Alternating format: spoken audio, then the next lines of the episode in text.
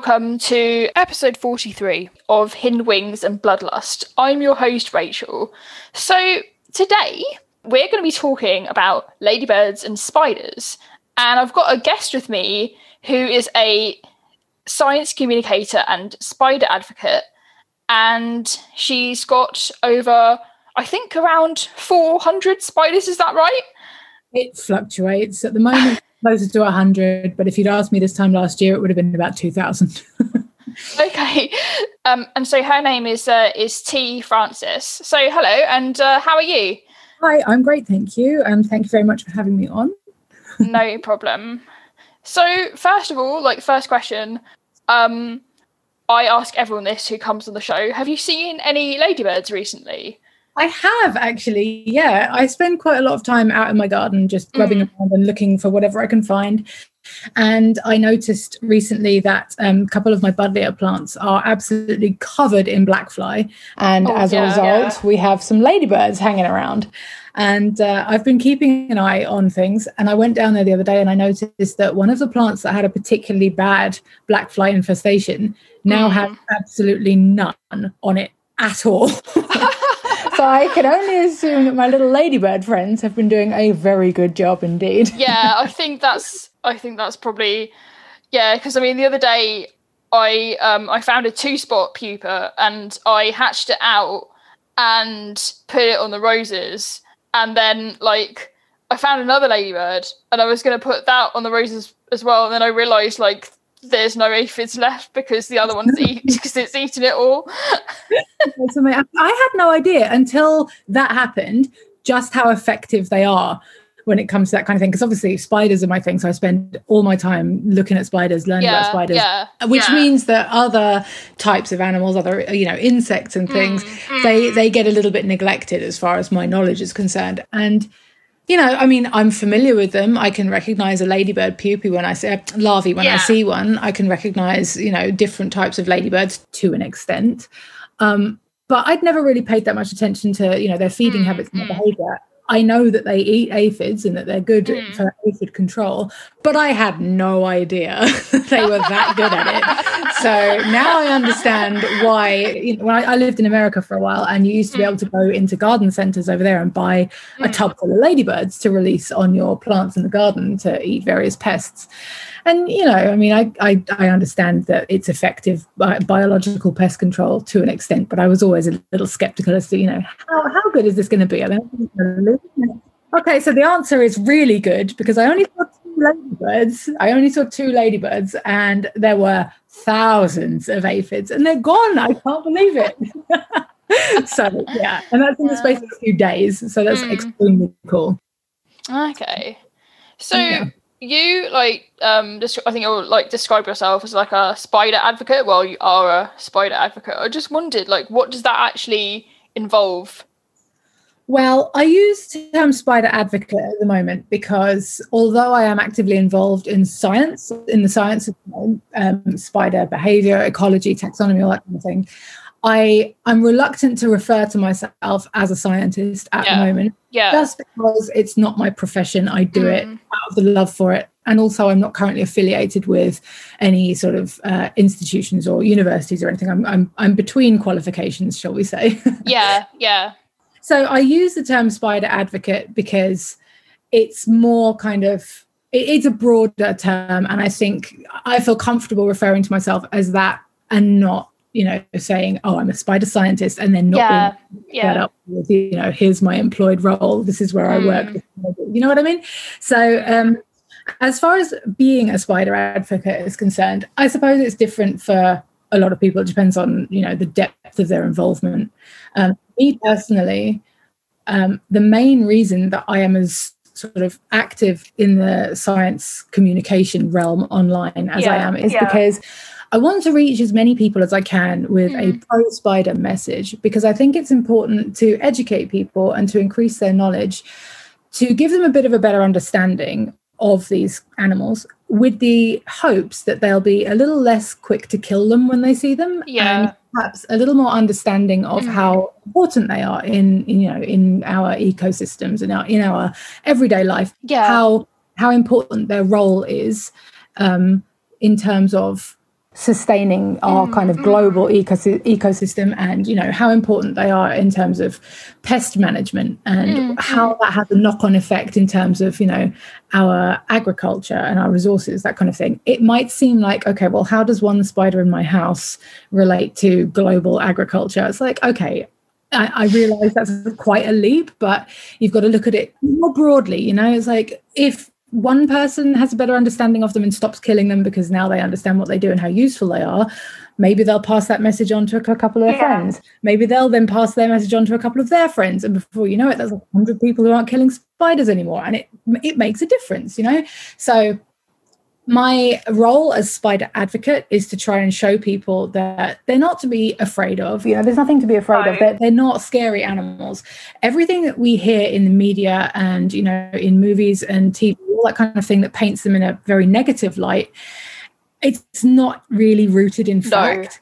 I mean, there- there are a couple types of spiders out there who are very dangerous, but the likelihood of most people coming into contact with them is it's minuscule. It's just not going to happen. It's not going to happen. Yeah. No, and to get close enough to a spider that can hurt you, you know, to be able to give it the opportunity, you've got you've got to be annoying it. You've got to be, you know, antagonizing. Don't do that, and it won't bite you. You know, so Yeah, exactly. but I do understand that people's fear.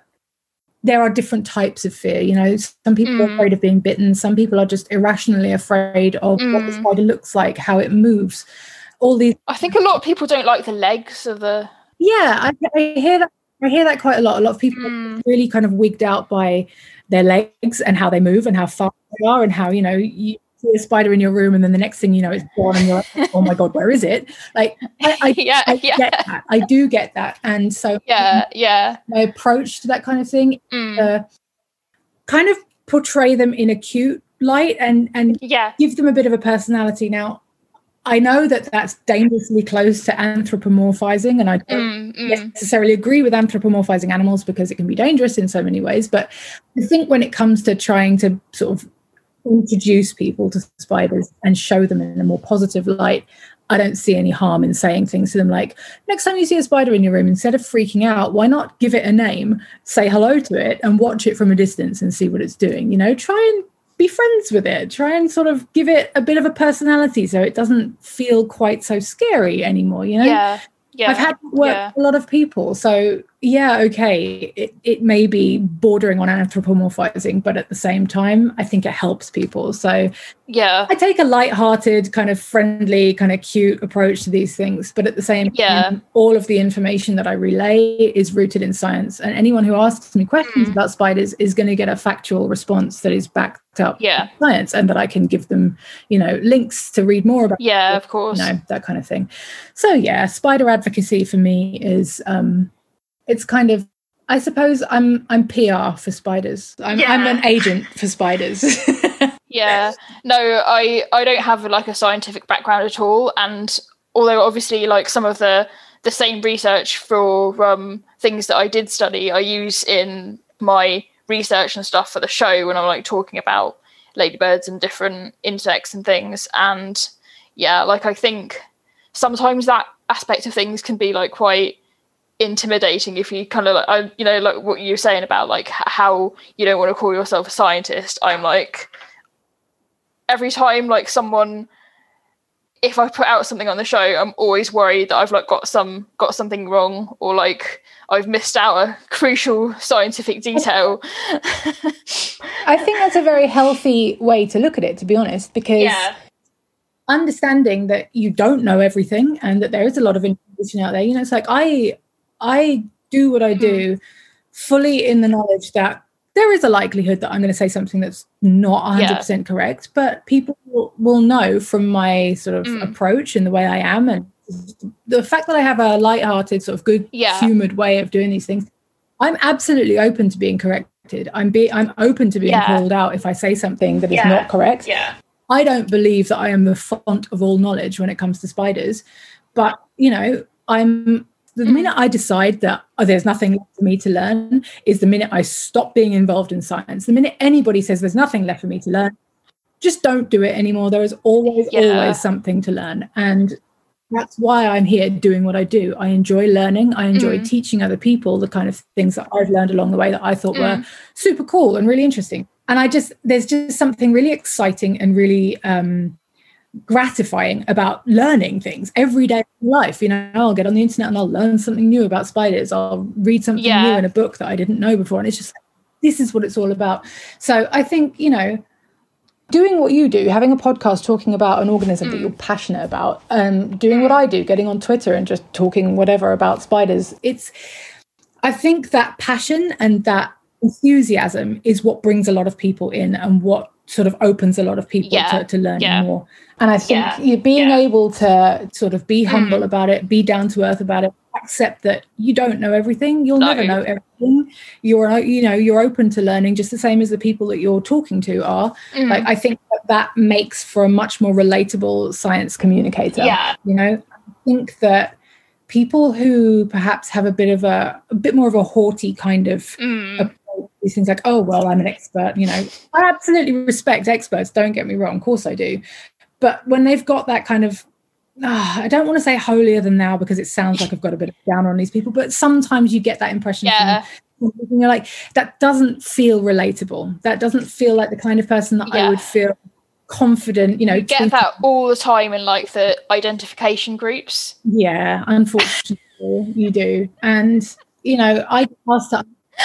I remember like I, I posted a hmm. I found a really interesting spider once in like a local woodland that's kind of like my local like patch for finding for finding like creatures and i thought it was a really good picture i said I posted something like, "What's this?" and like everyone was like saying, "It's a fence post." It's like, "Oh, I can't see it." Like, what? Like, what are you talking about? Like, and um, oh, it's a spider. Or like, you know, do, do you know what this is? I do, but like, uh, oh yeah, yeah, I do. And they're like, oh, "What? Mm-hmm. What is it then?" Like, you know, like oh well, i don't know like you know you'll have to you'll have to find that out like yeah it doesn't help it really doesn't help and i mean like i know no. some people are maybe they read what you're saying as okay well this is somebody who's keen to identify something perhaps i'll just give them some pointers so they can go off and get the identification themselves and feel proud for having done that but also at the same time like you get some people who are just like well, I do know what that is, but you know, I, I don't know. I, I yeah. a lot on Facebook groups, and it used to make me feel I, like I didn't really want to have too much to do with that part mm. of the hmm. community. I get a lot of identification requests for spiders on Twitter, and yeah, I I do my best to ID them. And the thing with spiders, and I'm sure it's similar with ladybirds. I'm sure you'll know about this, but certainly in mm. vertebrates on the whole, getting an identification to species level is not always as simple as looking at it and saying, "Oh, it's that." So with spiders, um, there are lots of different types of spiders that visually look exactly the same. And the only way to tell the species apart is by looking at their genital structures under magnification. Now, not everybody is equipped to do that. But when you are starting out and you're developing an interest and you find spiders and you're beginning to learn things about, you know, like you start mm. to be able to mm. tell for yourself what family it is or, you know, what genus it is, there's this part of you that's very excited to be able to identify things to species level and to be able to say this is the the scientific name for this thing that i found and i think that the enthusiasm there sometimes um, people get a little ahead of themselves and they're like oh i know exactly what species this is because it looks like what's in my guidebook it's like i want to encourage people to to learn about identifying and to you know to be able to id things and to be able to help mm. people id things and know what they are but there needs to be an understanding that sometimes even experts can't identify a spider by looking at it. Even under a microscope they'll still be sat there amongst themselves having an argument about well i think it's this and i think it's that. It's very very difficult. It's very difficult. A lot of them are very ambiguous. A lot of them are so so close in how they look. A lot of them are very tiny as well. Yeah well okay so in the uk we have approximately there about 650-ish species of spiders present in this country. Yeah yeah. Um, two-thirds of those belong to the family Linyphiidae now Linyphiids are what we commonly know as money spiders they're little tiny black spiders and a lot of them are visually indistinguishable from one another so you think two thirds of 650, that's how many different species of Linyphiid there are in this country, the vast majority of which mm. all look the same. And even for an expert who has a microscope in front of them, figuring out exactly what species they're looking at can be extremely difficult. So, Yeah. you know, going back to what I was saying about identifying things for people on Twitter, I get asked to ID quite a lot of stuff. I have absolutely no problem saying, "Oh well, look, I'm pretty sure it's this family. I'm. It may even be this genus, but I." I can't confidently go and confirm that. I can't confidently ID to species. Sometimes I will ID to species, even when it comes to species that are a little ambiguous. There are a few that look quite similar, but I'll base it on things like geographical location or time of year or just likelihood in terms of population distribution, that kind of thing. Um, so I can sometimes confidently say, you know, sort of like, I'm 90% sure that this is, I don't know, say Salticus scenicus, a species of jumping spider. Yeah. Yeah. And sometimes other spider people will come in and be like, well, you can't ID from just a photo. It looks, they look very similar. I was like, no, I, I know, but this person lives in this part of the country. And as far as our records show, they don't occur in that area. So it's more likely to be this species. And that, you know what I mean? So Yeah, a hell yeah. a lot to it. It's not just a case of here's a photo of a spider, tell me what it is. You know, it's it's a bit more depth than that. But it's something that I think a lot of people enjoy being able to, you know, say, oh, this kind of spider. So it's something that I do like to help people with where I can Yeah. because it gives Yeah. them a bit of a bit of excitement about what it is found. Mm. You know, it's got a name now, so they can look for it again in future or read a bit about it or something. You know, Yeah. that element of it is fun. Okay. So, how did you get into keeping spiders then? Because I think you've got, you said like now you've got like around hundred or so. Like, or so, yeah, like- about a hundred. I'm I'm downsizing my collection at the moment because of an upcoming field trip to Ecuador next year. Oh, Um, wow. I'll get onto that in a minute. It's very very cool. But that, if it goes ahead, will see me um, away for about four months. So I don't have hundreds of spiders someone else is going to have to look after. Yeah, yeah. gonna be there for four months. But to answer your question, about 20 years ago, Mm. um, my boyfriend at the time bought me a tarantula for my birthday, much to my mum's absolute horror. oh wow. um, It was very cool. I was very excited. But yeah, so I got this tarantula for my birthday. yeah. It was a dwarf species, um, and it was absolutely awesome. And I couldn't stop looking at it. So at the time, I had snakes. I've always had animals. There's always been animals Yeah. in my house. Yeah, When I was yeah. kid, rabbits and guinea pigs and gerbils and God knows what. There's always been cats and dogs around. So animals are, are a given. But exotic pets um, were an interest that I started to develop in sort of mid to late teens. Yeah. And so I had, a I think I had a couple of snakes um, and a few other miscellaneous bits and pieces like frogs, toads. Oh wow. Um, okay. Yeah, I'm very lucky in that nearby where I live, there's a very good exotic pet shop that's been there for a very long time. It's got Mm. a very good reputation, and their animals are always very, very um, healthy and sourced responsibly, and just you know very cool. So that was uh, that was nearby, still is nearby where I live. Um, so we went up there and had a little look, and my boyfriend noticed that I was looking at the spiders, and that's why he bought me one for my birthday. So I get this spider for my birthday, and I think I must have, yeah, 20 years ago, I'd have been, I'd have been 17. I think I'd just turned 18. And I, I was fascinated by it. I was absolutely fascinated by it. It was such a beautiful creature. Um, and just watching it, you know, feeding it and seeing how it would seize its prey and just watching it do things like when it was coming up on a molt, how it would spin this little silken mat that it would molt on and just seeing how how incredible the process of it molting was. Just just I was absolutely captivated.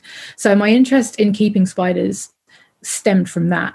Um, and I've always had a lot of exotic spiders. When I lived in America, I had a lot of different things. I kept recluses and widows because I mean, they Yeah, widows were yeah. native to the area that I lived Yeah, in. Recluses yeah. not so much, but they were new to me. So it was amazing to go outside and find a black widow and keep her for a little while, observe her, and, and then release her. You know, um, I had it was awesome. Um, also, being able to go out in the desert during tarantula season, so sort of September time, the male tarantulas That would actually be pretty amazing. it is awesome. So the males go out looking for females, so you find these big male tarantulas wandering around in the desert. yeah. and it's so cool. But I had, you know, non-native species as well that I kept, so various different types of tarantulas, scorpions, true spiders, all kinds of things. Um, and then when I got back to the UK in 2016, I pretty much picked up where I left off, started getting more spiders. And then, yeah, when I moved to where I am now, I was able to have a room dedicated to just everything like my stuff. So my art studio was in there and I put a couple of big wire racks in Yeah. there, shelving rack put all my spiders on, and the collection just kind of got out of hand. got lots and lots of spiders. Started various different breeding projects just Mm. to observe them and learn about them. And then that kind of coincided with me me getting more actively involved in the science side of things as well. So yeah, yeah. although the majority of my background with keeping spiders has been as as a hobbyist um, Yeah. in the last few years it's turned more towards science so now Mm. although i have several that i keep i hate the word pet but we'll say you know, Yeah, yeah. them as pets, um, because they're not for it's not for a scientific reason i just keep them because i enjoy them and and i can give them a good life and i you know Mm. i find it beautiful i take photographs of them and i use those photographs that i take of them to help other people you know perhaps overcome their fears or give them a closer look at something they wouldn't ordinarily get a chance to see Yeah. up that kind of thing so they play a part in my science communication Mhm. effort as much as they do just sort of Enjoyment. Yeah, to enjoy you know yeah. So yeah it, it started out as a hobby thing and then it kind of progressed more to, to science and science communication so where i am now is most of the spiders that i keep are i've got a lot of tarantulas they like the, the Hmm. female tarantulas live for a very long time so they'll be with me for They can live for about 40 years, like in some cases, can't they? So the oldest recorded spider that we know of was a trapdoor spider um, who lived to 43, I think, and the only reason she died was she got got by a parasitic wasp. So she didn't die of old age. So God knows how long she could have gone on for. Um, but yeah, And that probably means that there's other ones out there that are longer. Exactly. So that was just one that this person, the lady who was researching her, happened to find as a baby and monitored for 40 odd years, um, which is incredible. So, yeah, the likelihood is that there are some out there that live longer. In terms of the tarantulas that I keep, um, it's not unusual for the females to last anything up to around about 20 years of certain species. Um, I I don't really know we've had female tarantulas go on for much longer than 20 years. The oldest one Mm. I have uh, is probably going on 19 now, I think. Um, so I haven't had her that whole time. She belonged to a friend of mine. Um, oh, wow. She's in Yeah. my care now, but yeah, she's about 19. She's a salmon pink bird eater, Lasiodora parahybana. Um, she's beautiful and she's huge. But yeah, so I think on average, uh, well cared for female tarantula, you can expect sort of around about 15 years for you know some of the larger species. Some of the smaller dwarf species, maybe not quite so long, but Okay. they do they go on quite a long time. So Cool. yeah, So spiders, I'm sure, like when I've been out on walks or like out in the garden or whatever, like it's quite obvious that spiders, I think, can be quite a big predator of ladybirds. In fact, I think they might actually be the biggest predator apart from apart from parasitic wasps. I think, and I just wondered, like. Is there like a particular type of ladybird that spiders go for, or is there like a particular type of spider that likes to eat ladybirds as part of its diet? So, as far as I'm aware, ladybirds, on the whole, are quite unpalatable for a lot of things in Yeah. nature. So they've they've got a defense mechanism where they they have a toxin or some kind of foul tasting substance that they can secrete that means that most things Yeah. that pick them up will drop them. Um, so I don't tend to see spiders taking ladybirds uh, over other things as a matter of habit. You know, it's not something that I see Yeah. happen a lot. I do know that there are some kinds of spiders who don't seem at all bothered by the toxins that these creatures create. So, Yeah. one of the more common species of spider that we see in the UK, um, the cross orb weaver or European garden spider, or you know, Yeah. one of many different common names. Um, its scientific name is Araneus diadematus. Um, Yeah. It's very commonly seen. Round about this time of year is when um, the young the youngsters from last year are starting to reach kind of adult size. Um, this time of year also is when you see a lot of the babies that are hatching. very big ones, don't you? Yeah. Yeah, yeah, you do get some very Yeah. the the females round about sort of late summer, early autumn. The large females will be out in their webs, getting ready to lay their egg sacs. They can get very very big. Now, as far as I'm aware, um, they will take ladybirds no problem, and they don't seem in any way bothered by the the toxins that they contain, mm. as it were. They seem to be able to mm. eat them without a care in the world, no problem at all. So, with spiders like Araneus diadematus being an orb weaver, mm. they spin the great big round web and they sit and lie in wait for And something that flies will, into it. land on it then. Yeah, basically, the only thing that seems to um, dictate whether or not they're going to take what has landed in their web is the size. If it's too small for them to bother with, they tend to leave it. If it's too big, usually it'll escape from the web anyway, if it's mm. too big for the spider mm. to take. Um, but if it's a reasonable size and a ladybird in comparison to one of these spiders would be a decent, you know, mm. not too yeah. small yeah. for it to want to bother with. It's it's you know yeah. it's fine. Um, yeah. They'll take it. They'll they'll wrap it up and they'll they'll eat it, and they don't seem to have any problem with that. Um, I think sometimes um, wolf spiders and some of the other active predators will give them a go, um, but I think a lot of the time certainly with active hunters like wolf spiders and jumping spiders, they have quite keen eyesight. So they're able to tell what something looks like mm. much better than something like an orb weaver that doesn't have terribly good eyesight. I think a lot of the time they'll avoid ladybirds because of the taste thing. They know because yeah, they they will know what it looks like, so yeah, so I think you know, in terms of their defense mechanism, their anti predation mechanisms, ladybirds have got it pretty much figured out. Like they they know how to avoid things. By being bright colored and foul tasting yeah. most things will leave them alone. Um, it actually comes up sometimes when people ask me about you know they've found a spider they want to keep it for a while what can they feed it? Um, you know i'll say well in the wild it would eat this and that but there are certain things i will tell them not to feed it. So don't feed it ants don't feed it bees or wasps and don't feed it ladybirds.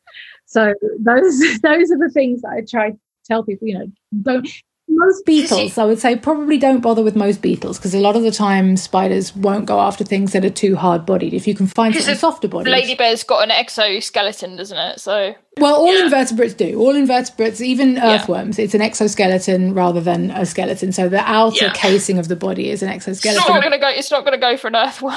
well, no. So the ladybirds, as with most beetles, they have the the wing cases, the elytra. They're they're quite hard, not very mm. easy to, to penetrate with fangs. So you'd have to sort of grab it at the right angle, maybe flip yeah. it over, grab it from underneath. I'm talking as if I were a spider now, but yeah, yeah, yeah, of course.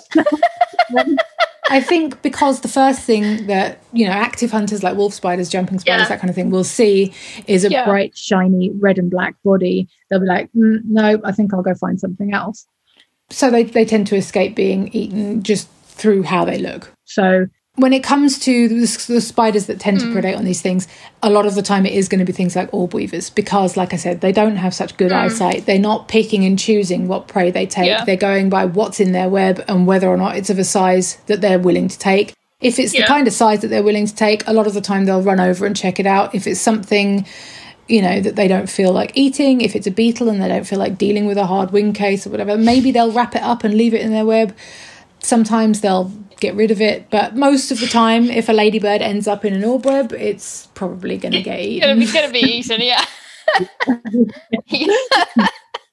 yeah, yeah, because sometimes you do see ladybirds that have been wrapped up and mm. it's clearly still alive, but the spiders just left it because obviously kind of realised, oh, uh, like a bit too disgusting. like the only other time I think I've seen them, like the remains of ladybirds that have been eaten, are mm. uh, later in the year when they tend to sort of come inside to hibernate. Sometimes you'll find ladybirds mm. tucked mm. away in like curtains or you know up high on the ceiling or somewhere dark. You know they'll hibernate in places.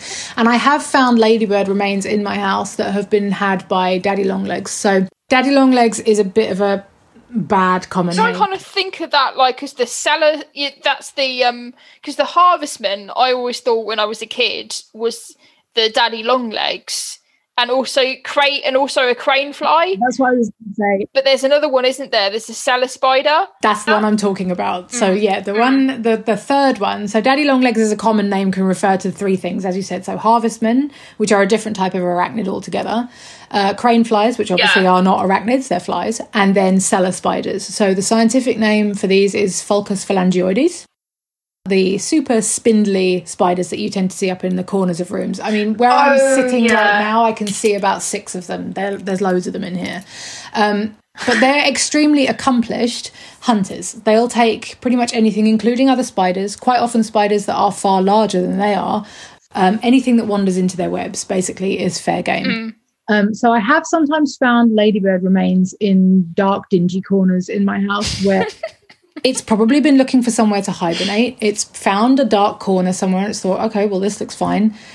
It's wandered into a web the spider sensed the movement, it's rushed in and grabbed it. And with these spiders, what they do is they st- they tend to start throwing silk around whatever is in their web straight away before they've even bitten it. They just start throwing silk around this prey, and then they'll bite it and then they'll eat it. So they seem to be fair game as well. But another thing that these spiders have in common with the orb weavers is they don't have terribly good eyesight. They've got very small eyes. They don't see in full color like some. Yeah, um, yeah. Um, they they kind of their eyes function as light sensors more than anything else.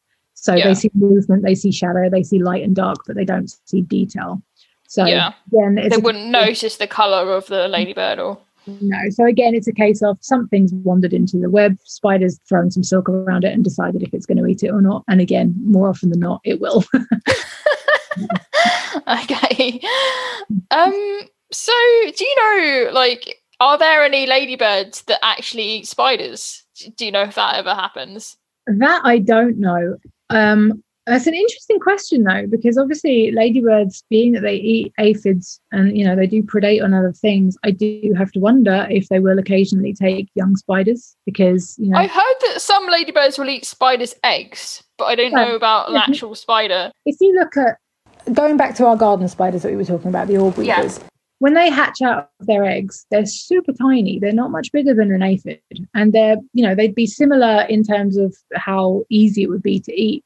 You know, quite soft bodied, same sort of um, consistency, shall we say?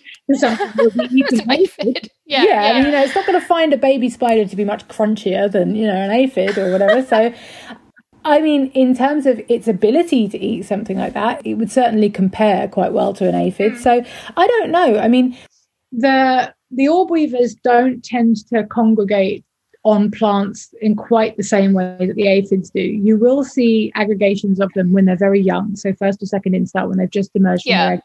They'll cluster together for a while, but as soon as something touches them, they disperse. They, they Mhm. the, the bundle of spiders falls apart and they go all over the place. And then when they feel danger has passed, they'll regroup and they'll they'll cluster together for a while again. And that goes on until they have their next molt and they get a little bit bigger and then they disperse and they go off and they start spinning their first webs of their own and living an independent life. So this is when so they so they actually don't start making a web straight away. They kind of like they have to do one or two molts before they, yeah, they they they start doing it. they do create silk, so they they are producing silk at that young age, but they're not creating an orb web until they're you know until they've molted again and they're another sort of size larger, as it were. Um, so they will. When you find a group of them, sometimes you'll find them in your garden, all bundled together. They're mostly yellow and they've got a black dot on their bum. So that's probably going to sound familiar to some people in the UK. Um, and indeed Yeah, elsewhere. they're in America and they're in Europe and they're all they're all over the place really. So, They're quite a common thing to find. Yeah. but when they're super tiny and they've just left their egg sac, um, they will produce silk, and you will quite often see quite a lot of silk like lines all around where they're grouped together. They'll use it as a way of finding their way back to where they were all bundled together. If they are disturbed and they do disperse, they'll sort of balloon away on a silk Yeah. strand, or I say balloon, parachute away, as it were, on a little silk strand, and then they'll use that silk strand to climb back up again later. So yes, they they don't produce they don't start creating the full on orb webs that they're known for until they're a little bit older. but they do start producing silk pretty much straight away. Okay. Yeah, because sometimes on on like the underside of leaves, I don't know. I actually don't think this is an orb web spider, but sometimes it's sometimes you get like a a covering of silk, and there's a little spider Yeah. like buried away, and.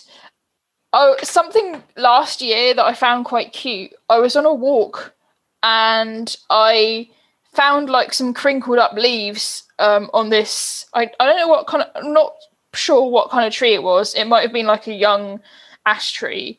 And I decided to see like what was in these leaves. And it obviously been made by a spider because they because the, the leaves are like wrapped Hmm. up with, with silk. But then but they'd had there'd been like some rainy weather and like the spider was kind of like on one end and like some seven spots and uh, 24 spot ladybirds like of different sizes had like w- and different types like different species had like wandered in the other end and they were like Oh, wow. sheltering from this thing that was made and the the spider the spider was like at one end and the ladybirds were at the other end like all clustered together Well, that's really interesting. So, I, I mean, like I said before, I don't really know a whole lot about ladybirds as an organism. Yeah. Like, they're not something that I study, but I didn't know that different species of them would sort of cohabit in certain areas. they- that's very it's cool. usually, it's usually during the winter but at periods of Yeah. bad weather like if it's been raining and stuff they will they will sometimes kind of like cluster together and It's really cool. I had no idea. yeah Yeah, I mean, as regards the spider, there are a few different types of spiders that will make little retreats in curled up leaves. Um, So you will find them quite a lot. Sort of if you go out in the garden and have a little look around, looking underneath leaves on you know shrubs and trees. Some of them are very green, aren't they? I Yeah. think there's like that cucumber and I think crab spiders as well. Yeah, there's a few different types of spider in this country that are very sort of bright green. Um, I find Mm. quite a lot in my garden. So there's uh, green crab spiders. They Mm. are mostly green body with a kind of sandy Mm. brown bum. Um, there's the flower crab spider, which usually is white but can turn yellow and has a little bit of green on it sometimes as well. Um, we have the uh, candy stripe spider, which is a type of um, comb-footed spider. They quite often have a like a lime green body. Um, we have a couple of others as well. So there's Nigma walckenaeri, which is a lace. No, wait a minute, a mesh weaver. Um, they're kind of bright emerald green. The females are anyway, um, and they Okay. they spin like a little um, a little mesh web on the top side of leaves usually. So they'll find a leaf Yeah. like a dip in it, and then they'll spin themselves like a little mesh silk Yeah. tent over the top of them, and they'll sit inside it.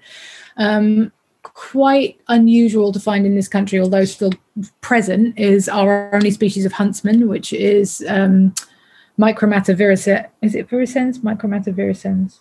Yeah, I think so. Um, sorry, my scientific names—they're all a jumble. Don't worry, I try to recall them just from memory. Sometimes it's hard, but um, they're bright green. Um, they don't spin webs that, that they live in. They're they're active hunters, like uh, jumping spiders and wolf spiders. But if they've Yeah. got eggs, they'll quite often spin a retreat to lay their eggs in. Um, but they're bright green and absolutely beautiful. So, so, so there are quite a few bright green friends in our country. So Cool. Yeah, because jumping spiders are very. They're. I mean, I listened to a podcast about it once, and jumping spiders are very intelligent. I've heard that they've they can actually remember like previous techniques that they've used, like for hunting, and they and they've worked out how to do all sorts of thi- all sorts of stuff, and they're supposed to be like kind of like as intelligent as some mammals. I think. yeah, I think I've heard all kinds of like um, comparisons between you know what their intelligence can be. Mm. Um, Yeah. You know, some people say, "Oh, they've got the intelligence of a German Shepherd dog. They've got the intelligence of a four-year-old child." I I don't know exactly what you would be able to sort of measure their intelligence as, but certainly they are the poster child for someone like me who is trying to demonstrate that spiders are not stupid. You know, they're not just robotic kind of you know certain types of spiders interact with their environment in ways that you wouldn't necessarily expect them to and they seem to dem- they seem to demonstrate the sort of capacity to learn things and to remember things and to respond to things um, based on past experience Okay. they are quite widely used Study organisms. for that reason. So people who study spiders will quite often choose jumping spiders to work with because they are that much more interactive with their environment. There's much more scope for behavioral studies to be done with these these spiders because they're so different to other things and because they're active hunters because they don't just sit in a web all day and wait for things to come to them because they actually go out and look for food you know they exhibit all kinds of different hunting strategies and behaviors Mm. their courtship displays as well are very interesting from the perspective of Mm. anyone who's into spiders or animal behavior at all you know Yeah. Is the male will do its own unique little dance to entice a female you know and quite often they've got very bright colors that go along with these courtship displays because again as active hunters with good eyesight they're able to see different colors and they're able to communicate with each other using colors you know Mm. as an added sort of thing to their repertoire. They are certainly uh, as far as intelligence in in invertebrates goes, they are certainly up there. Um, and very interesting from the perspective of anybody who's into spider behavior, behavioral ecology, something, because mm. they do show all of these things. They do show an ability to analyze their surroundings and adapt to certain situations yeah. based on what they've learned about where they are and you know their surroundings and how they can interact with them you know they're very cool okay cool so when i first like sort of when we were sort of talking before um, you said that there are some other sort of overlaps and kind of like interactions that spiders and ladybirds have that don't necessarily involve like predators and prey. Like do you want to like tell me about some of those or? Yes. So that uh, the what i was referring to there is um, spiders that mimic ladybirds so if we go back to what we were talking about with ladybirds being hunted by spiders one of the things that i mentioned was obviously this this unpalatable taste um, so throughout the animal kingdom, ladybirds are one of those animals that are known by other animals as being something that tastes gross. And therefore, we don't want to bother with that. Spiders, on the other hand, to a lot of things that eat invertebrates, spiders are pretty delicious. You know, I mean, they've got a nice juicy bum, like sort of all kinds of goodness. They are not particularly tough to eat. They don't have very thick exoskeletons, not like a beetle. Well, even like the venom in the in the spider would like be yeah digestible or? Yeah so basically that's the difference between venom and poison. So something that's poisonous is going to harm you if you eat it. Mm. something mm. venomous is going to harm you if you get it in your bloodstream. So if something mm. venomous bites you you're in trouble. But if you bite it you'll be fine. So, so, you know i could swallow a, a hugely venomous spider and as long as it didn't bite me on the way down i'd so, you know, I'm not saying I would because I like them too much, but the fact is that spiders to you know things like birds small mammals other spiders other invertebrates all kinds of things they're, they're, they're pretty tasty they're pretty delicious.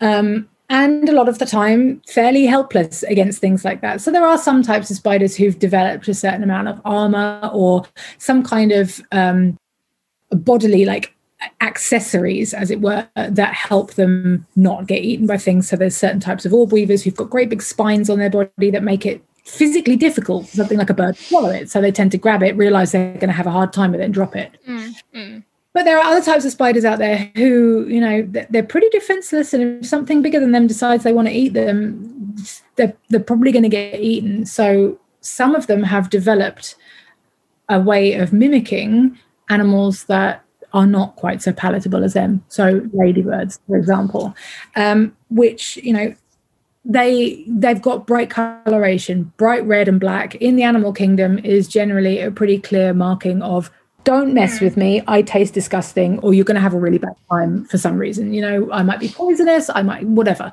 So, most animals know to avoid things that have that kind of coloration. Um, wasps, for example. Yeah, yeah, yeah. Yellow and black stripes don't mess with that, you know? So, um, ladybird spiders, as they are commonly known, have developed, they've evolved to have coloration that resembles ladybirds. Um, the males do, females don't. Mm, the reason mm. for this is that females of these spiders, as with many types of spiders, don't tend to leave their webs once they're mature. They spin a little retreat somewhere, they wait for prey to come to them, they'll rush out and grab it and bring it back in, but they don't tend to go out and wander around too much. The ones that you find out and about wandering around are either juveniles who are looking for somewhere to set up a web or mature males who are out looking for females. And it's the mature males who have this coloration that looks a bit like a ladybird, which is solely as a deterrent for predators um, mm-hmm. because they've got nothing else. You know, they might be able to give a bit of a nip, but they're not dangerously venomous. So they're not going to kill anything by biting it unless it's mm. prey. Um, and you know, if the bird's going to come down and grab it, it's not going to have the time to spin around and bite it anyway. Even if it did have the opportunity, it's going to be game over pretty much straight away. So they have to mm. rely on making themselves look unpalatable and like something that tastes gross, like a ladybird. So these ladybird spiders, their legs and their head part, their cephalothorax, tend to be velvety black, maybe with a little bit of white on them. But their abdomen is bright, bright red with black spots. There are different species, and some of the markings differ between species, but to generalize, bright red with black spots. Um, we have one species that is native to the UK, but it's very rare and it's only found in one very, very small part of the country, like one tiny location in one part of the country down in the southwest. Um, but they occur mm. in Europe and the Middle East and parts of North Africa, I think. Um, mm. I'm not sure if they go as far as Asia, but certainly Europe and the Middle East, they're quite sort of commonly found around there. Um, and they're absolutely beautiful really really stunning beautiful little spiders. Those ladybird markings are quite something but they are very very bold. So it is very much a case of if you're going to be out and about looking for a female you want to really hope that that mimicry of a ladybird is going to be adequate for something not to want to eat you. They're very rare. I think they're in are they, is it dorset or? yeah yeah yeah it's down yeah. in dorset somewhere very very very small area that they and I think they live do they live like they live like quite close to the ground so it's easy yeah. to like step like that's why they don't really want people going there because yeah. it, they can easily like step on them or yeah that's why i don't make a habit of mentioning exactly where they're found no um, no I want to send people there looking for them you know um, no no same with anything a bit unusual you know if you know where an unusual orchid grows or carnivorous plants or something like that you don't necessarily want to be broadcasting to the whole internet where you found it because then you're going to have no. they're trying to take it or trying to you know. Trying to look at it yeah yeah. Destroying the the habitat that it lives in or something. So yeah they they occur in a very very small little pocket. A couple i think yeah. a couple there has been some reintroduction efforts lately mm try and sort of expand their range slightly. So mm. I think found in a couple of very small little pockets down that way now. But yeah, okay. down in Dorset sort of area. Um, but yeah, um, on the mainland they're not quite so scarce, but in this country, yes, they live quite close to the ground and they also like it quite dry. Um, mm. Because they prefer arid conditions, that's kind of ties into why we don't really have many of them here. Because yeah, because it's quite wet. And... Yeah, exactly. They like dry mm. and scrubby. So um, they they found areas down down in the southwest that they obviously do all right. Um, but if you're going to be somewhere in this country looking for dry and scrubby, it's going to be down south somewhere. Mm, yeah, yeah, they, yeah. Um, they do live close to the ground. They prefer to sort of use scrubby little low-lying plant material and you know rocky little bits and pieces that they can make their little retreat in between, you know, anywhere where they can find little little tight spaces near to the ground where they can make their retreats. That's where they. Can, yeah. I suppose, like with with with climate change, could it be possible that they'd like kind of expand their range more, or quite possibly? Um, yeah, I mean, if the conditions are conducive to their being able mm. to survive, then certainly there's no reason why they shouldn't. And you know, with other types of spiders as well. Certainly, spiders that have been introduced into the country that weren't originally from here. You seem to see a bit of a, a sort of a pattern emerging as our climate is gradually increasing. Mm. Our, our, temperatures are increasing. You'll see that their range tends to start moving a little bit further north, sort of incrementally. You know. Um, so as things warm up a little bit, wherever wherever they're able to survive, they generally will. okay. Yeah. So I also wondered, do you know if there are any spiders that compete for food with ladybirds? Like, are there any spiders that eat aphids or yeah, scale mean, insects or anything like that? That yeah, definitely. I think um, aphids they got a bit of a bum deal, really, didn't they? I mean, pretty looking for more or less anything.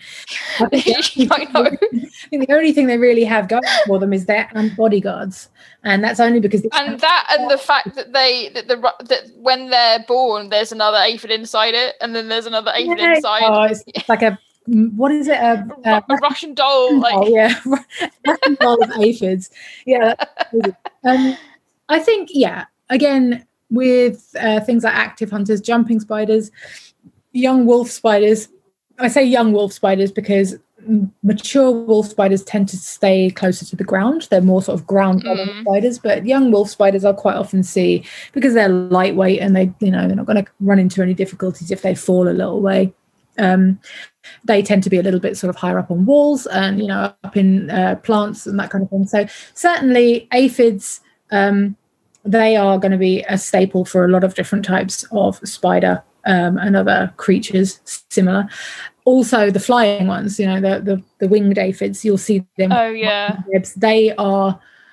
I, I mean, I suppose you wouldn't really have any direct competition with ladybirds here because the ladybirds will take whatever's within reach on a plant. Um, orb weavers that I was going to mention, you do see a lot of winged aphids in their webs, and when they're tiny, Yeah. they're the perfect size for, for the little baby orb weavers to get fat on. So that works out quite nicely, obviously, because they fly. If they're flying, a ladybird probably isn't going to go after it. But a No. But yeah, certainly things like jumping spiders and any other active hunters or anything like the ones you were talking about earlier, spiders that spin little retreats inside curled leaves, all that kind of thing. Yeah. Quite often They're they're like the perfect size to like get an unsuspecting aphid. yeah yeah exactly and quite often they'll lay in wait and they'll wait for movement um, so anything that comes in contact with their web if anything's moving around near their silk um, they'll rush out and they'll grab it. So it's feasible that if there's an aphid wandering around um, and it triggers a silk line for something that's living you know in a curled leaf that it may well rush out and grab it um, but it would only really be active hunters like jumping spiders particularly because they Mm. climb around quite a lot um, those would probably be the most um, competition and maybe some other running crabs as well philodromus species um, Oh they yeah. tend to be found quite high up in, in plants and things and they're quite small too. So i would say spiders like those the running crabs and um, jumping Mm. spiders are probably competing Okay. with, with ladybirds for aphids Okay. So also like you know um quite a lot of ladybirds as well eat like scale insects. Um they're a little a little bit more tough to to get. yeah Is there a spider that eats those or do you know? I would say an opportunist. If a spider finds one and is able to eat it, it will. Um, but that's that's the thing with scale insects, and that's why they're such a pain in the. That's why they're so yeah. That's why they're such a pain in the bum for anyone who grows plants. You know, they've they've got their whole defense mechanism pretty much figured out. They'll they'll hunker down. They've got their tough exoskeleton that's pretty much flush with the surface they're sitting on. Most spiders aren't going to bother trying to, trying to sort of get to it to eat it um, when there's plenty of other things out there for them to go after that'd be easier. So um, I think things like ladybirds have probably got a bit more of a specialism for things like that. Yeah. spiders do. Spiders go after you know the things that ladybirds eat. Like I say, it's more of an opportunist thing. So if it sees an opportunity to take a scale, insect, then I'm sure it will. But it's not going to go out of its way to try and pick something off of a off of a branch. No. yeah, yeah, I think a lot of the ladybirds are like they're completely specialized to to deal with them. Also, I wondered because this is something. I mean, uh, I wondered like um if you if you see a ladybird in a in a spider's web, for example, like should you should you rescue it or should you just leave it to like for the spider to do its thing? Like what I would what- say leave it. Mm, And the reason for that is nature knows what it's doing. And it's very easy for people, and I, I fall into this category as well. You know, it's very easy for people who are passionate about something to see something that they're passionate about in difficulty. So, thrashing around in a web and knowing what's going to be next for that creature. You know, it's very easy for them to rush in and try and help it. Um, but it, it's not necessary and by doing that you're taking a meal away from something else who has just as much right as the ladybird Yeah, or whatever yeah. it is you're trying to rescue to be there and to do what it does yeah. everything that we share our space with works as part of a very fine-tuned well-oiled Mm, system. So our ecosystem is it's it's a system, as the name suggests, and it knows what it's doing. It doesn't need us to interfere and to, to take No. away from other creatures just because we have some sort of bias because of what No. So the temptation obviously is Mm. very, very great if you see something struggling in a spider web, you know, to go in and help it and to feel like you've done a good thing.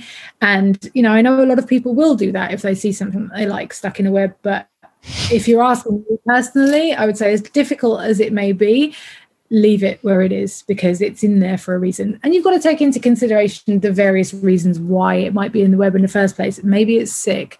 Maybe it's just not destined to pass on its genes to the next generation. That's why it's ended up in the web. You know, there's all kinds of reasons why it might be there. It may be that the spider that spun the web has done a particularly good job and therefore it's beneficial Spider to deserves to get it like yeah. yeah, it's, Yeah. it's, it's beneficial to the sort of continuation of its species for it to be able to pass Mm. on what may be superior genes. Who knows?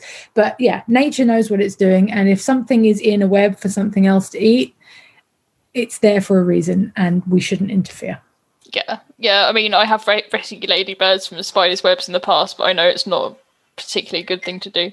I've seen other spiders in spider webs and wanted to go in there and help them before. It takes a hell of a lot of sort of self control not to do it, but I just have to keep it in mind that you know I don't think I'd like it too much if somebody decided plate looked like it was in trouble and therefore they were going to save it from me. I was like, okay, well there goes my dinner. Thanks very much. You know?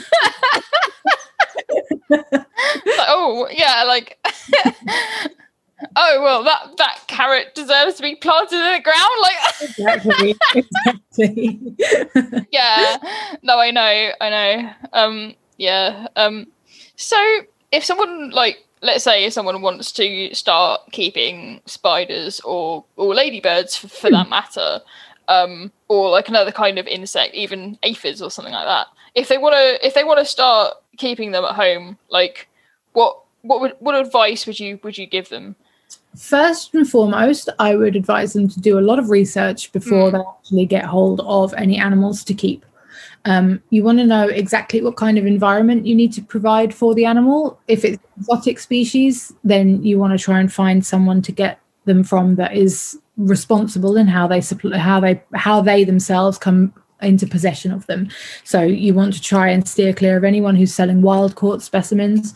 Um, you want to try and look for captive bred if possible. Mm. Um, if you're looking at keeping things that are native to where you live, mm. if you mm. want to take something from nature to observe for a little while, then do a lot of reading and watch what they're doing out in nature, see how closely you can replicate the places that they're found in nature. Mm. in you know a miniature version in your house and be prepared for probably want you know releasing them at some point. Rather than keeping them long term forever as pets until they die it's better to take them for a little while from nature observe them for a bit and then put them back so they can go and do what it is they need to do which essentially is reproduce yeah.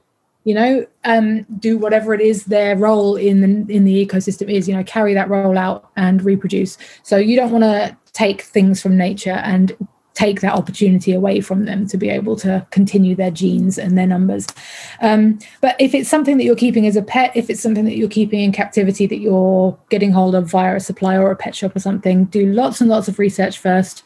Um, do your absolute best to give it the best enclosure that you possibly can base your research on not just things that people have written about how to keep these animals in captivity, but learn about their native environment. So if you know where something that you're looking to keep comes from, read about the climate in that part of the world, read mm. about what kind of environment it can be found in try and replicate things like if it's a ground dweller what kind of ground does it live on is it rocky is it soil is it wet yeah. is it all of these things you know just try and clue yourself in as much as you possibly can about the native environment of the animal that you're going to keep and its requirements. Not only environmental sort of requirements but also the kind of food that it eats. So some animals are specialized in terms of the kind of prey that they'll take or you know what kind of plants they eat or whatever it is you're keeping. You need to know what its dietary preferences are. So in terms of spiders for example most tarantulas will quite happily take crickets that you buy to feed lizards and you know spiders and whatever else from exotic pet shops or pets at home or wherever.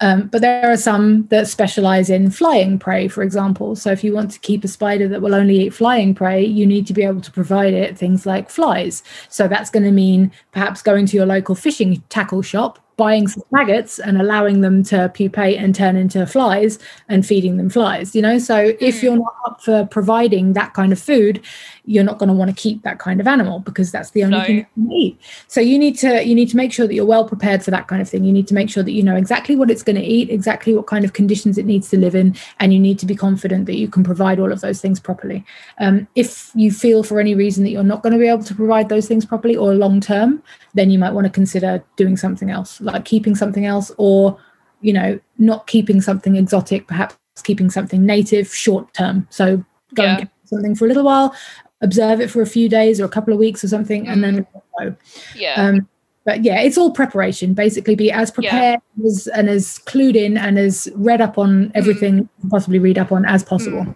yeah because i mean i've done stuff like i found a, a seven spot pupa in a field and i took it home and like when it hatched, I just put it in the garden because I know that they that they can be pretty much anywhere.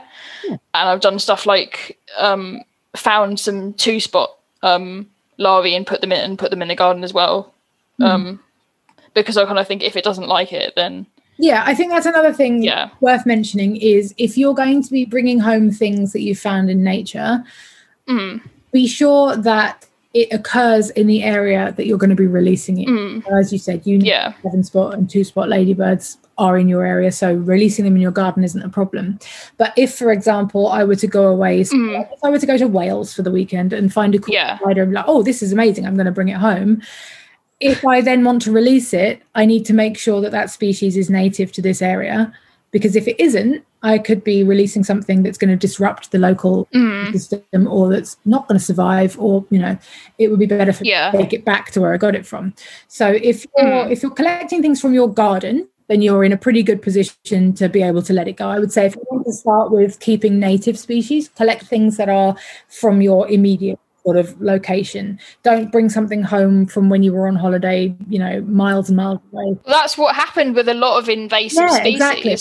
That's and like and also with invasive plants as well, like that Japanese knotweed, which used to be like a used to be like an ornamental plant, and now it's like a terrifying pest. exactly. Like exactly. Well, that's it. You know, and I think in terms of you know your average sort of regular person, someone who's not obsessed with Mm, spiders or you know doesn't know about this kind of thing because they've never made it their business to find out. You know, fair enough, each their own. mm, But for people like that, they don't know that if they find a spider in their grapes from the supermarket, they might not be able to let it go locally it's not okay to just like open a window and like put it. today I saw another picture of somebody's spider that they'd found in some grapes from the supermarket, and it was a widow. It- hmm. the, the grapes had come from somewhere where widow species occur naturally, and I just thought, yeah. oh, oh, a spider! I'm just going to chuck it outside. Well, that's that's an invasive species. You know, it's probably not going to last five minutes in our climate, but the fact of the matter is, releasing invasive species into the wild is illegal. Um, Mm, if you were found to have done that and whoever found out was feeling that way inclined to prosecute you, they potentially could. You're not supposed to release things into the wild that are not from this area, from the area that you're in. And although we may have species in this country, you know, that are native to the UK, they may not be native to this particular part of the UK. So by releasing an animal that's Mm. not from where you live into a, you know, releasing an animal Yeah. that's from a different part of the country, um, Mm. you're interfering in its natural kind of uh, range.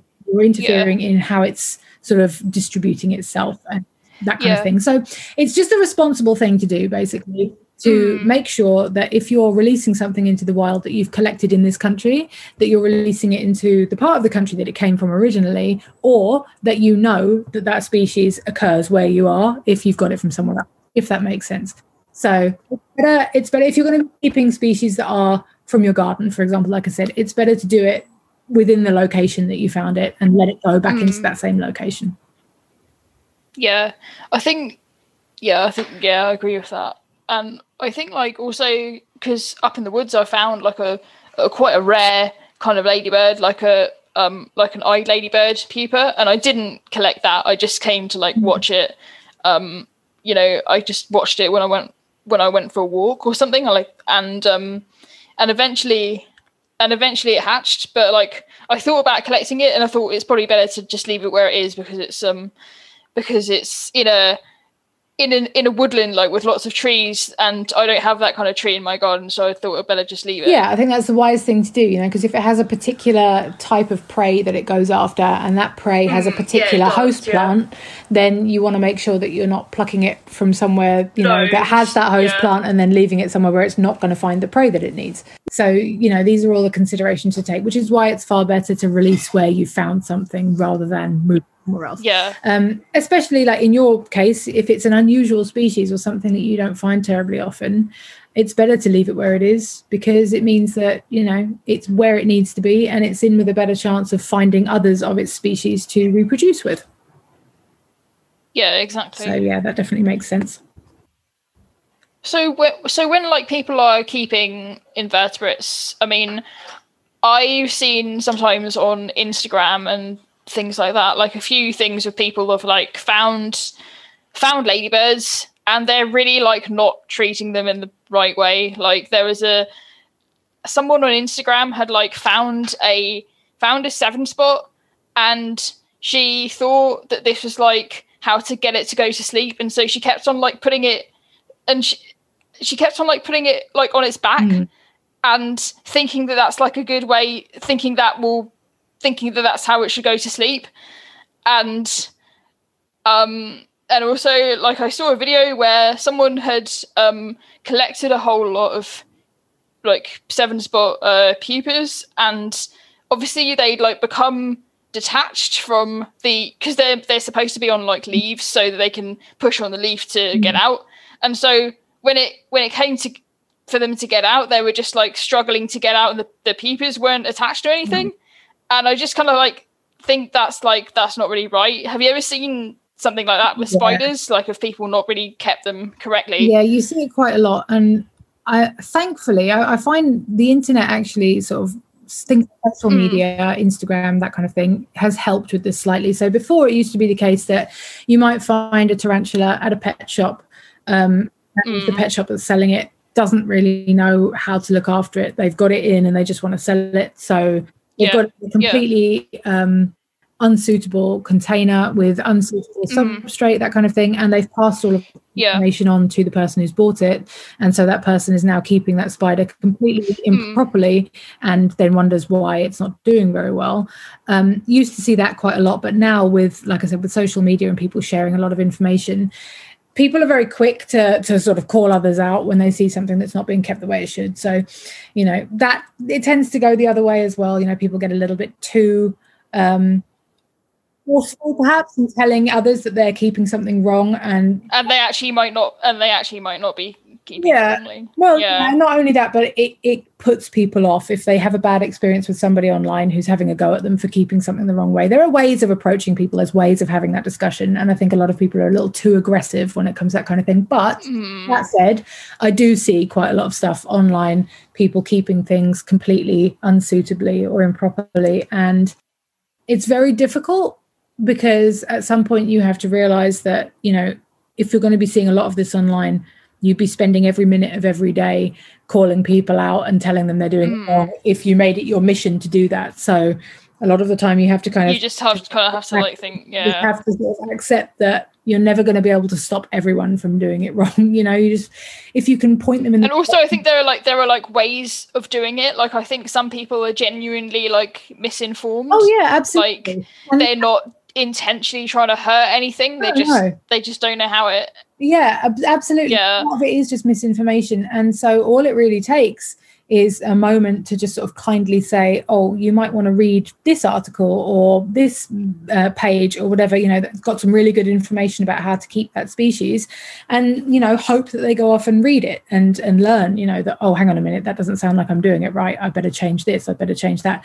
But like I said, you know, I mean, if I were to do that with every single person that I come across on the internet who's keeping something not how it should be kept, I'd, I'd never do anything Mm. else. It would be taking up all of my time. So, yes, I do unfortunately see quite a lot of it. In severe cases, of course, I will say something, but, you know, a lot of the time, there's just a bit too much of it to be getting to be getting involved. yeah You kind of mm. have to you have to hope that other people in the community will see it and maybe you know take the time to say something. Um, I don't want that to come out wrong. I don't want that to come out like I'm not taking the time to educate people where necessary. But you know, there's there's a balance. If I've got a million other things that I need to be doing, I can't spending all of them I can't be spending all of my time on a you know husbandry crusade on the internet. so so you know, I will help people where I possibly can, but Yeah, it would become yeah. all consuming if I were to go trawling the internet for everybody who's doing it wrong and telling them how to do it right. yeah exactly so if someone wants to like make a more like spider or like invertebrate friendly in like environment in their garden like what should what kind of things should they be should they be doing um, no pesticides. So pesticides, obviously, that are designed to kill insects, are going to kill other invertebrates as well, which includes spiders. So pesticides are a no-no. If you've got problems with pests, then you want to be doing things like encouraging spiders and ladybirds, and you know, Mm, So um, I find in my garden, I do have quite a lot of aphids on my roses, on my buddleia, on you know all kinds of things. But I don't go out of my way to remove them. I don't pick them off. I don't spray them. mm, I let nature do it, and I don't find now that I have any real sort of adverse effects from them being there. I don't find that my plants are failing because there's too many aphids. because I don't Mm. chemicals and because I encourage other animals, the balance has now been reached. So, as I said to you at the beginning of the interview, ladybirds have absolutely decimated the aphid population on my buddleia, which is great. You know, I let the spiders do what they need to do. So now I've got a good balance. So the way that I have gone about getting this is I have lots of flowering plants in my garden, which encourage Mm. a lot of pollinators, bees, hoverflies, all kinds of things. Um, I don't use chemicals, so I don't use weed killer. I don't use pesticides. I if I'm using um, fertilizer, that kind of thing, I try and use natural fertilizers. I try and put down grass cuttings that I've let sort of ferment a little bit. I don't have a compost bin or anything like that at the moment, which I I think change, but mm. at the moment, I think also like the problem with with aphids, I think, especially like if you use lots of pesticides, it means that the aphids can event that there's going to be a few aphids that survive, yeah, and those aphids are just going to build up a resistance. exactly. so you're just going to get like super, aph- and then anything that tries to eat it, like a spider or a ladybird, won't have that Yeah. resistance to it. So they'll end up dying, and the aphids will just end up yeah, surviving yeah. again. yeah, exactly. So I find that if you just let nature do its thing, it will Mm. balance where the aphids are not numerous enough to be causing your plants any problems anymore, and you've got lots of other things to enjoy, like spiders and ladybirds as well. Um, Yeah. The other thing as well is that you know a lot of the plants that I have in my garden are food plants for caterpillars. Um, Yeah. there's one particular type of caterpillar that I have in my garden at the moment that is the exception to all of this. It's the boxbush moth. Oh, I've heard about this. Yeah, it's like an invasive species, isn't it? It's an invasive species and it's a big problem and it will absolutely decimate boxbush. It just destroys everything, doesn't it? So it feeds on on buxus bushes um, and it will completely wipe them out. So that is the only exception to the pesticide rule. Personally, I wouldn't have the box bushes here if it were just my garden, but it's not. So the Mm. box bushes are here, and because of it being an invasive species, we will spot treat the box bushes with a pesticide that is specifically designed for dealing with box blight. So um, that's the only exception. And thankfully, the box bushes are not near the main areas of my garden. They're more kind of sculptural, like uh, topiary into the front garden. Whereas in the garden, that's where I'm encouraging all of the wildlife. That's where all of my flowering plants are. That's where all of the buddleia and forsythia and red robin bushes and all of these other big shrubs that I have that I like to go looking for spiders on. Basically, bottom line is just try and keep it as natural as possible. So allowing things to grow wild if you can, if you've got an area that you're allow that you're willing to allow to grow wild, that's always a good idea. Mm. Um, if you want to keep a nice sort of manicured flower bed, that kind of thing, try and do it naturally. Try and do it without using Plant like natural plant, like Yeah. wildflowers and things. Yeah, yeah. Um, well, wildflowers are great if you want to have an area that's kind of a bit more wild, leave it to nature kind of thing. Wildflowers are brilliant because you can just sow a lot of wildflower seeds and then just let it do its thing. And while they're all in flower, it looks absolutely beautiful. And then the rest of the time, it's kind of meadowy and it's nice. But if you're going to plant, you know, ornamental flowering plants, like we've got quite a lot of ornamental plants in the garden, just let them do their thing. Don't don't go overboard with you know spraying fertilizer or pesticide or anything like that. It it all disrupts the natural kind of flow of things. If you've got things like problems with weeds in your flower bed, pull them out manually. You know, rather than using weed killer, go down there and actually put the time in to just pull them out. It's going to Mm. be far better in the long run for your garden to do Yeah. that way than it is to, to use chemicals all over the place. Yeah, because we have things like Spanish bluebells, and they're like they're like a bit of invasive species, and they just pop Yeah. up everywhere. You just have to pull them. You just have to pull them out, which is easier said than done. Oh, yeah, no, I, I fully, fully accept that a lot of the time pulling them out is a lot easier said than done. But in the long run, if you're trying to encourage a natural garden, if you're trying to Mm, encourage mm. vertebrates and other wildlife, that's really the best way to do it because relying on chemicals is going to disrupt everything else a bit too much. Um, try and leave things out that are going to help uh, with the insect community. So, like Mm. bee hotels, that kind of thing. I know there's a lot of controversy regarding bee hotels, so do Mm. research first before you use anything like that. But it doesn't have to be a bee hotel; it can be other things as well. Like I have a lot of uh, leftover slate roof tiles um, Mm. on my garage, and I leave them lent up um, in a stack against the wall. Um, with gaps in between them for things like spiders and hibernating insects of various different types Yeah, to find and to utilize if they want to. Um, things like stacks of rotting logs, if you have any of them lying around, beetles Yeah. absolutely love rotting wood. That's what beetle larvae live off. Uh, stag beetles, Mm. particularly, are if you're in a part of the country where stag beetles are native, having rotting logs lying around Yeah. is a really, really good thing to do. Because That's yeah. they need help. yeah. You know, they need to have things like that to feed off of. So having stacks of rotting logs or, you know, um, cut branches, all that kind of thing, leaving all that kind of stuff lying around, it gives invertebrates um, places to live and to shelter. So just that kind of thing, really. Just make it as sort of bug friendly as possible with things that you leave lying around, um, making a conscious effort not to use chemicals and choosing nice flowering plants um, and anything else that is known for being, you know, pollinator friendly or Mm. bug friendly, I think is a good idea. And understanding that seeing things like small populations of aphids is not like a, it's not a reason to It's panic, not showstopper. Like panic. And if you are allowing everything else to be present, ladybirds and Mm. spiders particularly, your aphids aren't going to be a problem.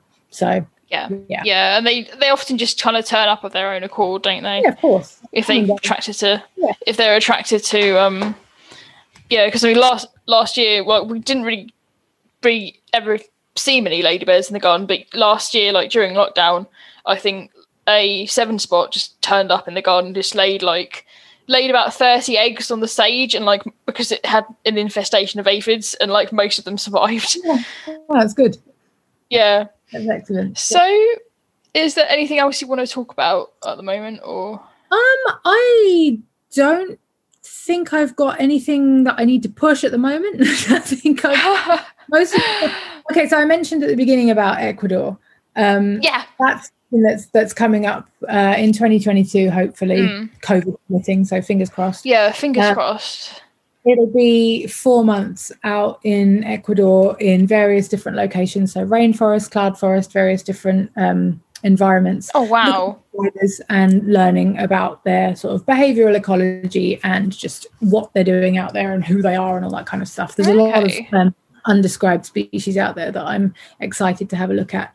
Um, but yeah, so that's something that I've got coming up, and that's the reason why at the moment, you know, I don't have as many exotic spiders on my page as I perhaps have in the past, because as I mentioned, I'm trying to downsize my collection so it's a bit more manageable when I have to hand Hmm. it over to somebody else while I'm away. Um, but yeah, I mean, I have a Patreon page, I have my Twitter page, I have um, an Instagram where I post all of my photos and my Yeah. various spider shenanigans. Um, so yeah, basically any involvement that anybody wishes to have, you know, even if it is just liking and commenting Mm. or interacting with me on Twitter, all that kind of stuff, um, it's all it's all helping me. Uh, Yeah. sort of in the run up to Mm. go off to Ecuador and figuring out where this whole spidery journey is going to take me next. yeah. So where can like the listeners find you on like Patreon and Twitter? Um, so on Twitter, my username is T Francis. So that's Okay. T A underscore Francis with an I. Okay. Um, and yeah, I mean, if basically if you Google T Francis or scientific, which is the name that I go by, so that's scientific, but instead Yeah. of I, it's T E A. Yeah. if they Google that, they'll find um, my Patreon page, they'll find my Twitter, they'll find my Instagram. Um, so yeah, basically T Francis or scientific, you should put that into Google and you should find me no problem. Oh wow. But those Okay. are the places that I hang out online. So my Twitter, I'm most active on there. I think I do Mm. use that a lot. I'm always very, very happy to talk spiders with people on there. So I help people if they find things and they want to know what it is or they've got questions, that kind of stuff. Um, and I post a lot of photos and information of my own as well. Um, Instagram is mostly my photography, so I do some macro photography. Um, Yeah. I post I post what I what I shoot there. Really, a lot of it is exotic spiders, so the ones that I have here. But lately, there's been a lot of native spiders that I've been finding and taking photos of as well. Um, and my Patreon, it's mostly freely accessible, so you don't have to sign up to it. Um, if you do want to sign up, it's either two or five dollars a month. Um, Okay. You get digital download content. So Oh nice. phone or your computer um, and access to some exclusive content on there. But honestly, the Patreon page is. I put some stuff on there. I'm not posting on there quite as much lately. I do post content on there as and when I have it, but it's mostly there as an opportunity for people who get involved with me elsewhere on the internet. So Twitter Mm. and Instagram, for example, if they want to make a contribution towards my fundraiser for Ecuador or anything like that, Patreon is where is where they do it. So although Patreon itself, there's not huge amounts of like exclusive content on there, it's kind of like my tip jar, if that makes Mm. sense.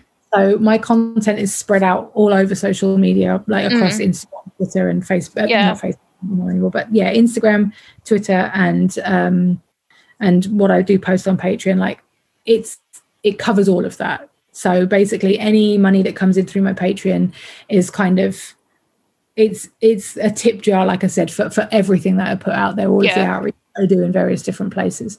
So yeah, it's um it's kind of a a way for people to show their appreciation if they want to, Yeah. and there's absolutely no pressure at all, of course. But those people who have something, Yeah. I'm immensely, immensely grateful to, and it's thanks to them that I will be able to put money aside to be able to manage to get by while I'm out in Ecuador and to get some important spider work done. That'll be that'll be absolutely amazing. Well, Yeah, like, there'll be lots, luck. lot of Patreon content Yeah. behind that because I'll be taking photos of everything and posting it on uh, on Patreon as and when. I'm, I'm hoping I can use my Mm. Patreon as a blog while I'm out there.